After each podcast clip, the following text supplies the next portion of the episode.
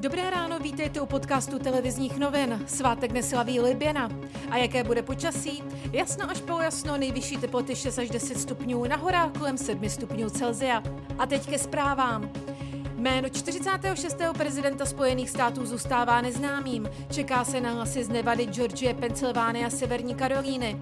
Ve třezích má převahu Donald Trump, Biden ale jeho náskok stahuje.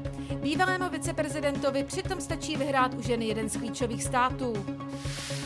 Za čtvrtek přibylo v Česku 13 231 nově nakažlých koronavirem. Kvůli nezlepšující situaci chtějí experti po ministrovi zdravotnictví doporučit prodloužení opatření o další tři týdny. Podle některých imunologů je však potřeba ještě přitvrdit. Dnes by mělo ministerstvo zdravotnictví oznámit, jak bude postupovat dál. Záložní nemocnice v Pražských Letňanech je definitivně připravena k přijímání pacientů. Speciální jednotka provedla kompletní dezinfekci veškerých prostor i zařízení.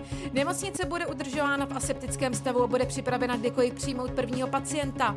Služby měla k doléčení pacientů z klasických nemocnic.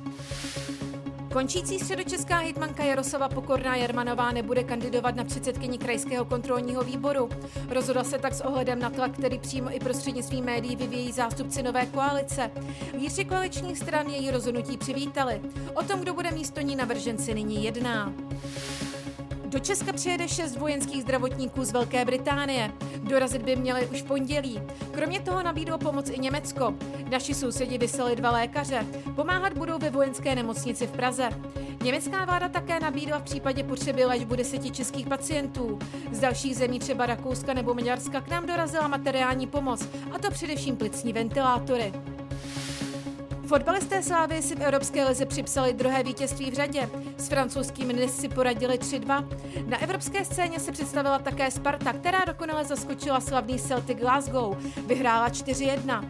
Liberec prohrál v Hoffenheimu 0-5. Další podrobnosti k reportážím a aktuální zprávy najdete na webu TNCZ.